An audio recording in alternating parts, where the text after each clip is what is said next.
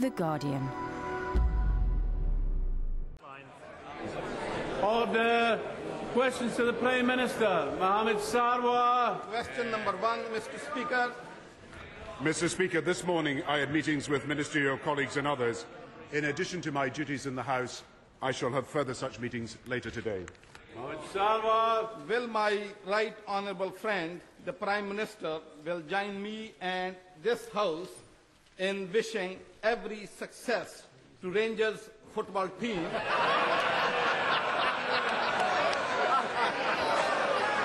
which is which is which is which is proud to be which is proud to be Scottish and British in bringing UEFA Cup back to Glasgow.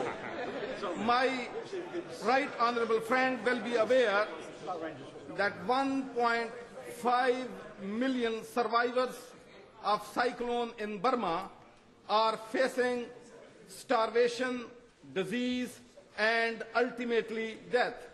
Can he tell this House what the government is doing to get aid through to these people who are in desperate need? Well, Mr. Speaker, of, of, course I think the whole House will want to send the best wishes to Rangers Football Club playing against St Petersburg this evening in Manchester. He, he raises uh, a point that is touching the whole conscience of the world, that a natural disaster in Burma by the actions of a despicable regime has been turned into a human catastrophe, a man-made catastrophe as a result of their actions. And while there is a huge debate about uh, some of the issues surrounding it, the key thing for all of us is to get aid to the people of Burma as quickly as possible by the means available to us. Uh, that's why over the last uh, few hours, uh, a British plane has arrived in Rangoon. Three others will arrive very soon. More planes are being sent in the next few days. The first plane will provide shelter for 45,000 uh, people.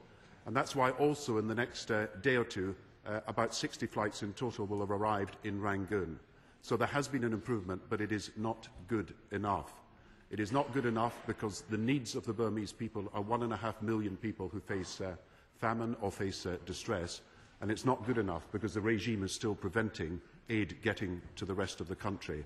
That's why I asked uh, Ban Ki-moon, the General Secretary of the United Nations, to convene an emergency summit.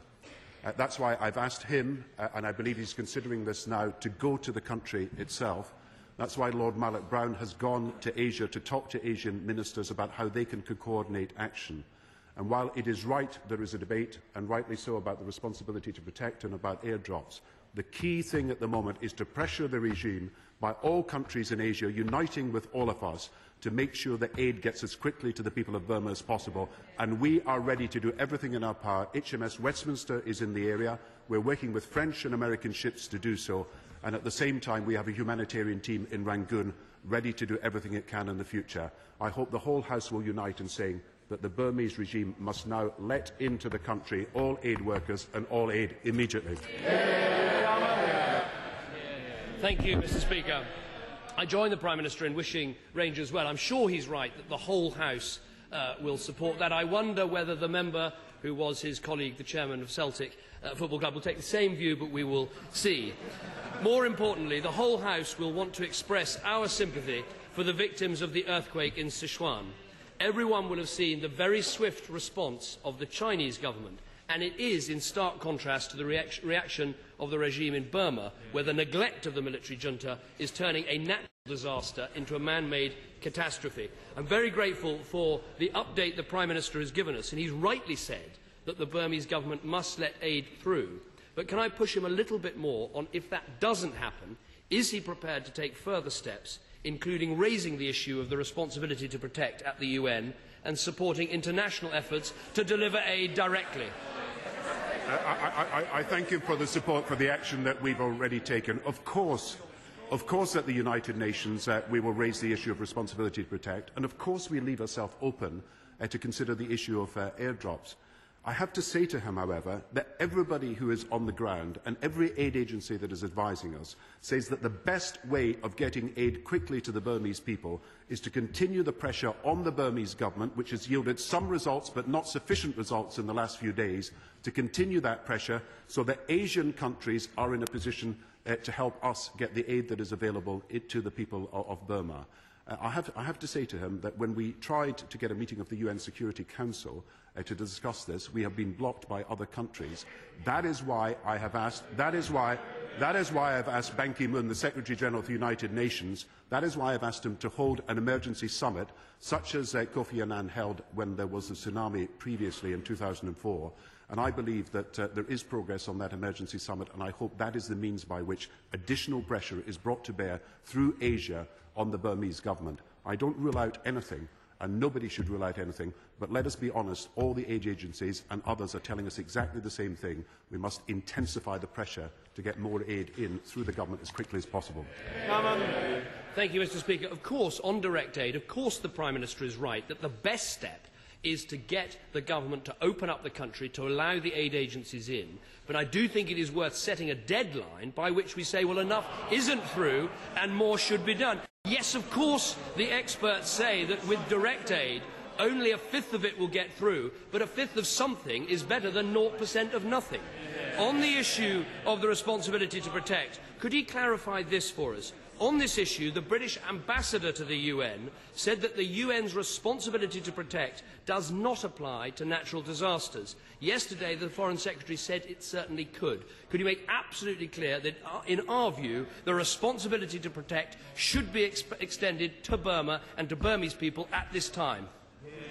There's two ways of proceeding. The responsibility to protect or the right to humanitarian intervention, which was invoked in 1999, and we leave all these options open. But I have to correct him. We must not fall uh, for the impression that there is some easy answer in aid drops. I, I, I, I, am prepared, I am prepared, like others, to consider aid drops. But I have here what has been uh, said by Save the Children this, this morning. Right now, talk of aid drops is a distraction. Aid drops are an ineffective way of delivering aid. We must continue to push for access and we are exploring other creative ways to get rid of the uh, uh, blockages, such as through boats. Now, what, what we, Oxfam have said also that it's a distraction, uh, and the World Food Programme, which is coordinating aid in Rangoon, has said it would be counterproductive. And water supplies cannot be dropped from the air without putting at risk uh, people in this country. Now, I say to him, I rule out nothing, but we not, must not give the public of Britain or other countries the impression that the best way is not the one that we're proposing, and that is to intensify pressure on the Burmese government and to make sure that aid gets to the people of Burma. Speaker. Every year, thousands of every year, thousands of little angels are supported by children's hospice services. Funding, level, funding levels, however, for these services are often far lower than comparative services for adults. In my constituency, Mr Speaker, the Grace House appeal is selling Crystal Angels in order to raise funds to build a hospice. Will the Prime Minister give his support to this campaign and also take steps to improve the funding levels for children's hospices? Yeah. Well, I thank the Honourable Member for raising this issue and I did make a delegation last week to talk about how we can improve the funding for hospices in the future. Uh, we have set aside additional money, support for all hospices and hospices at home services for children for up to five years, with funding of 10 million a year until 2011. And we're publishing Better Care, Better Lives, which was launched in February, which is our strategy for children's palliative care. But this is a vexed issue for many parents. I recognise that, and I know that governments must do more, and we will continue to look at what more we can actually do. Clegg, Mr Speaker, um, yesterday's announcement was a complete charade. The government pretends to have solved the 10p problem when it hasn't. The Conservatives only seem to be concerned about the effect on their chances in a by-election. How, Mr Speaker, how can they all ignore the fact that even after yesterday's announcement, over a million, over a million of the poorest people in this country are still worse off? Don't they matter? Mr Speaker, I, am surprised that the right honourable gentleman uh, his, uh, his uh, former acting uh, leader, uh, the Shadow Chancellor, welcomed our announcement yesterday. And the reason he welcomed it is that 22 million people are better off. And no government has a better record in tackling poverty than this government. We have taken 600,000 children out of poverty. Another 300,000 children are to be taken out of poverty. And a million pensioners have been taken out of poverty. No Liberal policy would ever have achieved that remains that under a Labour government, under a Labour government, the worst paid are worse off. Why do they have to pay for his incompetence. They can't wait any longer. So when will he come back to this House with specific proposals to compensate in full the million people he has betrayed? We've said, we've said we'll, we've said we'll come back in the pre-budget report, but he must not forget the fact that every, every person in the country who is an income tax payer at the basic rate is receiving £120. 22 million people will receive that money. Households where there are two will receive £240. We have done what we said we'd do to offset the average losses, and we are the only government that is taking people out of poverty. Poverty trebled under the Conservative government. Michael Foster. Thank you, Mr Speaker. Um, thanks to government investment, um, the Hastings will soon have a new health centre, state-of-the-art health centre, where GPs will be working together to provide and extend access to the individuals in my constituency. Would my right honourable friend um, comment or indeed agree that the proposals made, that the proposals made by some to limit uh, the contract that was already made with GPs for weekend and, and evening uh, access.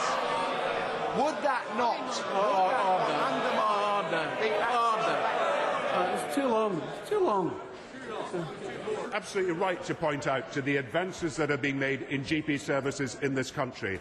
There is now weekend opening in places that there wasn't weekend opening before. There is now more GP access for after-hour services where there wasn't in the evenings before. The party that would put this at risk is the Conservative Party, who says that they would backtrack on that promise that has been made, voted on by GPs. Thank you, Mr. Speaker. Yesterday, it was revealed that in private, the Housing Minister told the Cabinet that house prices would fall up to 10% this year, house building was stalling, and further falls are predicted. Yet in public, the same Minister said the housing market was strong. Does the Prime Minister agree that she wasn't being straight with people? Speaker, it's because of the condition of the housing market that I will be announcing that I will be announcing new measures uh, later on in this uh, question time when I do my statement. And the reason is that the housing situation has deteriorated in the last few weeks.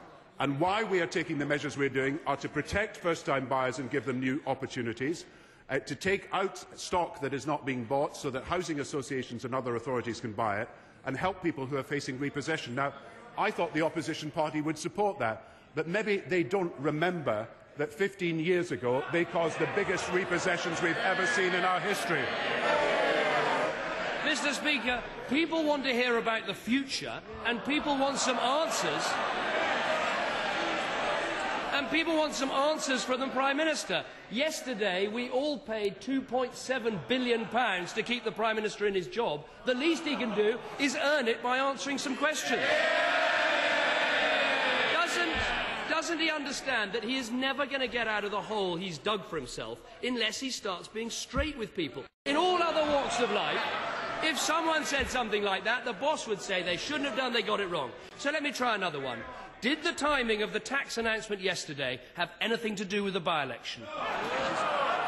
Mr. Mr. Speaker, as the Chancellor said yesterday, he had to bring forward his proposals if they were to go into the finance bill to be legislated now. Now, I thought, I thought the Conservative Party would welcome our announcement that 22 million people have benefited, but they have not even told us yet whether they support our plan. And, Mr. Speaker, the reason is this that their tax priorities are further cuts in inheritance tax, stamp duty on shares, giving money to those people already rich. They have never at any time said that their priority is the low-paid and poorest members of our society. That is the Conservative Party that caused 15% interest rates, 3 million unemployed, and we will never forget the record repossessions that happened when he was advisor to the Chancellor. So there we have it. The cancer. The right honourable gentleman. Order. We have it. The cancelled election had nothing to do with the polls, and the announcement yesterday had nothing to do with the by-election. Another day, another complete failure to be straight with people. Let's try another one. Last week, last week, the Prime Minister claimed that Wendy Alexander wasn't claiming wasn't calling for an early referendum on Scottish independence. Will he now admit that she was calling for an early referendum and that on this issue they simply don't agree? Can he take this one chance to be straight with people? Mr. Speaker, I wrote, I wrote to him last week immediately after question time to point out when he challenged me that there is no plan for a legislation for a referendum in Scotland. There is no plan at Westminster, otherwise we'd have heard it, and there is no plan to put legislation through the Scottish Parliament now or in the immediate future. Now, I thought, I thought the Conservative Party would want to join together with the Labour Party in supporting the Union. I thought they'd want to support the integrity of the United Kingdom against the nationalist parties. But all we have is petty point scoring when what we actually want is a defence of the Union. It's about time the leader of the Conservative Party did it. The party that is putting the Union at risk is the Labour Party by playing play games for an early referendum at a time when Wendy Alexander and the Prime Minister are the two most unpopular politicians on the planet. what could do more to put the Union at risk? Isn't a big part of the disastrous Premiership his failure to be straight with people? He won't be straight about the election, he won't be straight about the European Treaty, he won't be straight about the 10p tax losers. And even the one thing people thought he'd care about, the Union, he won't be straight about that. Isn't that what we're seeing? A Prime Minister putting short short-term decisions in front of the national interest. It is the right honourable gentleman that is playing politics. He never told us whether he supported our tax package. He doesn't tell us now whether he's supporting us on the union. It's about time it's about time, instead of being the salesman, he started showing some substance about policy. We, we are the party. We are the party helping 22 million people. We are the party with record employment figures in this country. We are the party taking more people out of poverty. We are part the party expanding the National Health Service. His policies would put all that at risk. Thank you, Mr Speaker. Can I tell the Prime Minister that foreign investment into Yorkshire and Humber has increased by a staggering 80%, 80% in the last 12 months? That's mainly thanks to the sound economic policies of this Labour government and the good officers of Yorkshire Forward. Will the Prime Minister join with me in congratulating Barnsley-based company Lubrizol on winning Yorkshire Forward's Best Exporter of the Year award? Yeah. Mr Speaker, I'm grateful to my honourable friend who's been a champion of new industry for Yorkshire. And I want to congratulate Yorkshire Forward also on the work it does. The fact is, even in difficult world situation, when unemployment has been rising in other countries, employment in Britain is rising today to 29.5 million people. There are half a million more people in employment than a year ago. That's partly because of the New Deal and the regional intervention we're taking. We do not shirk from the necessity of intervening to protect, safeguard and advance jobs in the economy. I hope that other parties will join us in supporting the New Deal in the future. Jo Swinson. Thank you, Mr Speaker. Since the Leader of the Opposition has fessed up to breaking his promise to end Punch and Judy politics, does the Prime Minister still think that this weekly knockabout is the best way for MPs to hold his government to account? Yes, yes, yes, yes Mr Speaker. And I, I hope there will be a vigorous debate on our legislative programme when we put it forward in the next, uh, uh, the next few minutes. And I hope there'll be a debate in this House Uh, and a debate in all regions and nations of the country about what we're proposing. That is the proper way to make decisions about the future of the country. Ronnie Campbell. Yeah. Temporary workers have been exploited for years and years with low wages, long uh, uh, days at work and bad conditions, atrocious conditions. Will the Prime Minister think about bringing legislation forward to give these workers some real rights? Mr Speaker, there, there is a, a, general worry in all parts of the, countries, uh, the country about vulnerable workers, about those people, those people who are te te temporary workers that are not given proper protection. And that's why I hope he will uh, look forward to the draft legislative statement where I have something to say about the future of the Agency Workers Directive. Adam Holloway. Thank you, Mr. Speaker. Listening to the Prime Minister, you could be forgiven for thinking we're living in some sort of utopia without giving another boring history lesson. Can he tell us if he's made any, mistakes recently? Mr. Speaker, I, I, did, I did uh, say uh, about the 10p that we should have done things better. I made that clear at the time. But what I'm not going to do, and what I'm not going to do, and what I'm not going to do is make the mistakes the Conservative Party made. 15% interest rates, inflation at 10%, 3 million people unemployed, and record repossessions. We will not go back to that. Paddy Tipping. The, the publication next month of the East Midland Regional Spatial Strategy will contain proposals for more than 60,000 houses in Greater Nottinghamshire. Will the Prime Minister ensure that development takes place on brownfield before greenfield sites and that a high, a high proportion of these new homes go to hard-working families through social housing? The vast majority of housing built in the last few years has been on brownfield land, and that's how we intend to continue. And equally, at the same time, we want to see affordable housing. That is housing that will help people get their first rung on the housing ladder. And I hope he will understand that the proposals that we've been put forward in the public spending review are to build substantial numbers of affordable housing in his area and elsewhere, including housing to rent over the next few years. and I hope he will welcome the announcements that will be made later today about more funds for housing. Sir Nicholas Winterton. Yeah. The United Kingdom motorist is the most highly taxed in the world.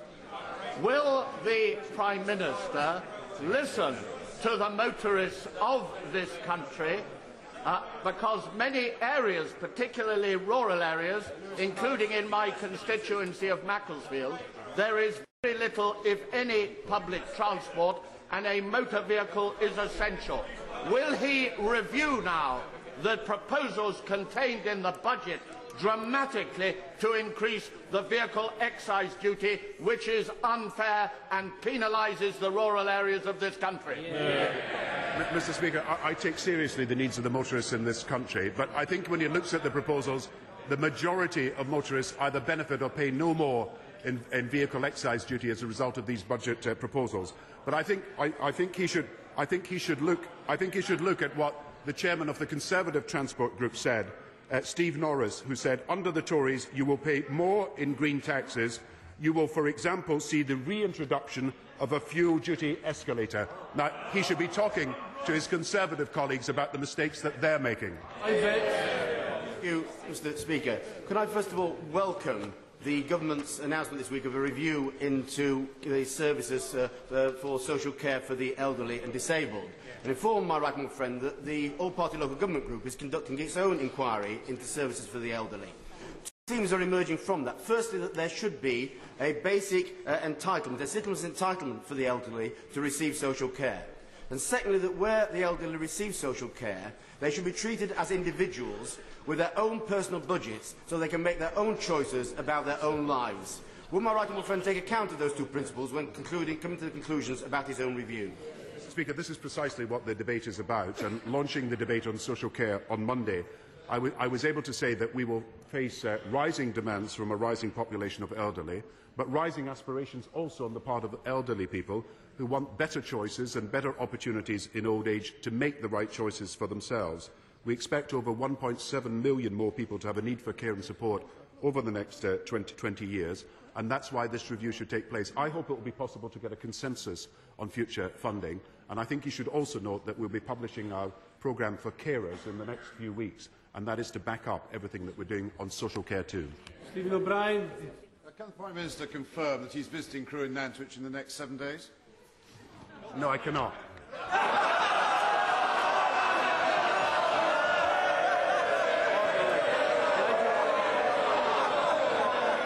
Order. Nigel Giffen. Uh, will, will the Prime Minister assure us that uh, he will not take any lessons from people who created two recessions, three million unemployed, 15% mortgage rates, who slashed public services, doubled national debt and trebled the number of children in poverty. Stick to prudence, not empty promises. Mr Speaker, that is, what, that is what the debate in this country is now about. When we debated Northern Rock, we were prepared to intervene. The Conservatives backed away from it. When we debate, we debate how we can help people hard-pressed with fuel, fuel bills, we are prepared to give more money to people, with 22 million people benefiting yesterday. We still don't have an answer for the Conservative Party. That's why people will remember about the Conservative They are the 3 million unemployed party, they are the 15% interest rate party, and they are the party of record mortgage repossessions. And the country is not going to forget. Mr Speaker.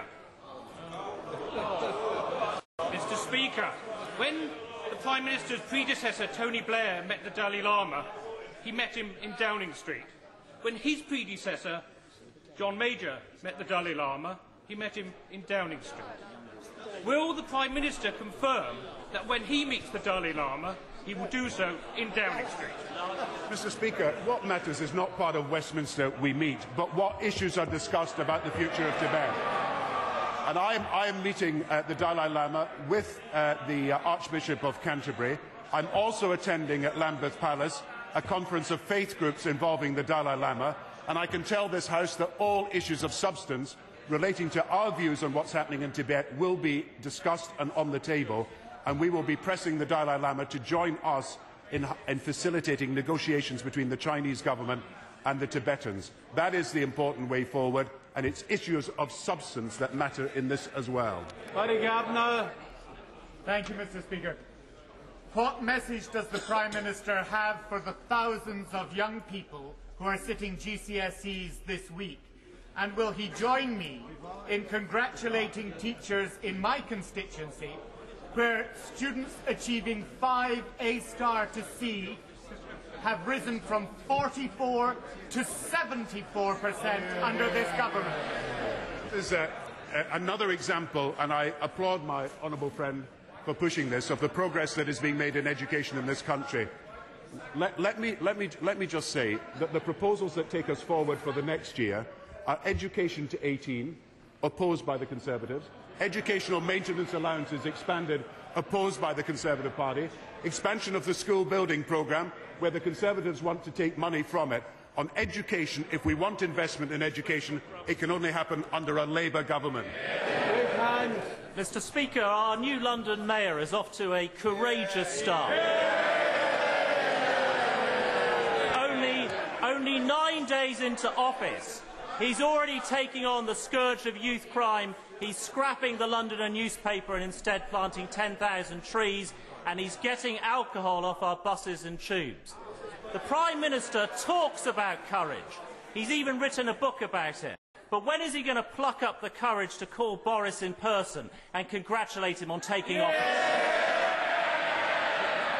Mr Speaker, when, when, the Mayor of London came last week to the House of Commons, I did congratulate him. But what I, what, I, what I, also said is he'll be judged by his record. And he has got to show that he can expand transport, expand the service of policing, and do something about affordable housing in London, and that's how he's going to be judged. Rosie Cooper. Thank you, Mr Speaker. Free national bus travel for older people was greatly appreciated my constituents, by my constituents. However, they were less delighted when they were told by West Lancashire District Council that if they used that free bus service, they would no longer be able to have free local rail travel.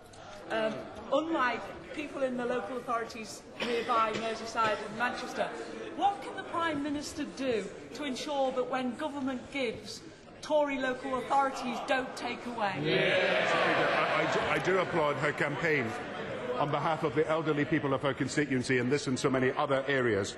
I can confirm that West Lancashire was allocated a grant of almost a quarter of a million pounds to pay for the new All England concession in transport. This represents an increase of over 20% on what was previously available and spent on concessionary travel. I'm confident it is sufficient to meet their needs and that is why the local authority should give pensioners the travel that they want. Uh, Mr Speaker, which country or countries blocked a meeting of the United Nations Security Council on Burma, and what diplomatic pressure are we applying on them? We are applying a great deal of, uh, of pressure. Uh, and, and, and I, think, I think it would be in our interest to apply that pressure rather than name names at the moment. And if I, if I, if I, may, I may say so, if I may, may, may say so, that the pressure on these countries continues.